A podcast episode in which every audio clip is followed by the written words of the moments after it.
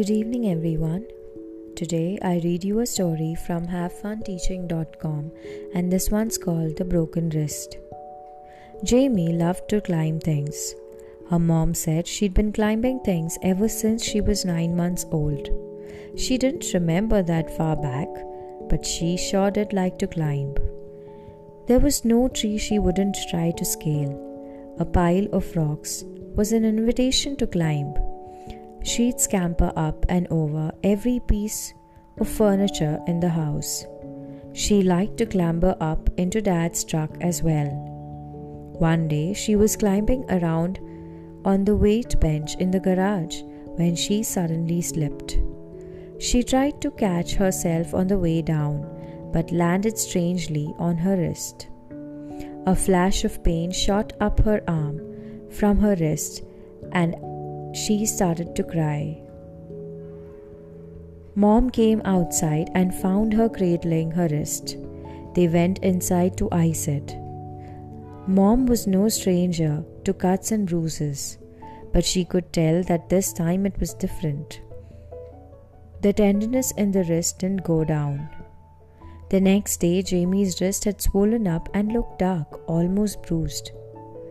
She could barely manage to touch it. It had been hard to sleep the night before as well. It was agonizing to put any weight on the wrist or to carry something with that hand. They went to the doctor who took an x ray. They found out that she had cracked two of the bones in her wrist.